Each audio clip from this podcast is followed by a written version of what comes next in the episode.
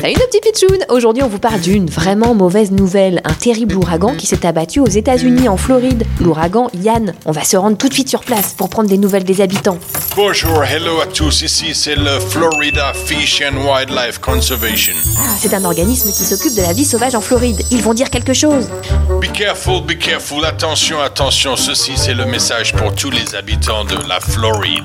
Faites très attention avec le passage du cyclone, vous allez voir passer beaucoup d'animaux que vous n'avez peut-être pas l'habitude de voir, des animaux sauvages. Animaux sauvages Ah bon, mais comme quoi Eh bien, comme là, regardez dans la rue un alligator. Un alligator Ça alors Et là, un serpent Oh non là, un ours Ils ont raison, on voit des animaux sauvages partout Euh, Je vous conseille de ne pas rester dans ce truc. Ah oui, vous avez raison, elle est totalement inondée, je vais être trempée C'est pas le problème, ce sont des sharks.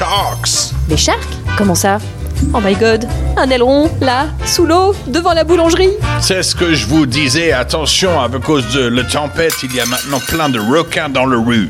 Ça alors, des requins dans la rue, c'est vraiment une actu du jour, bizarre, drôle et surtout insolite But 100 through, elle est 100% vraie. Attention aux sharks.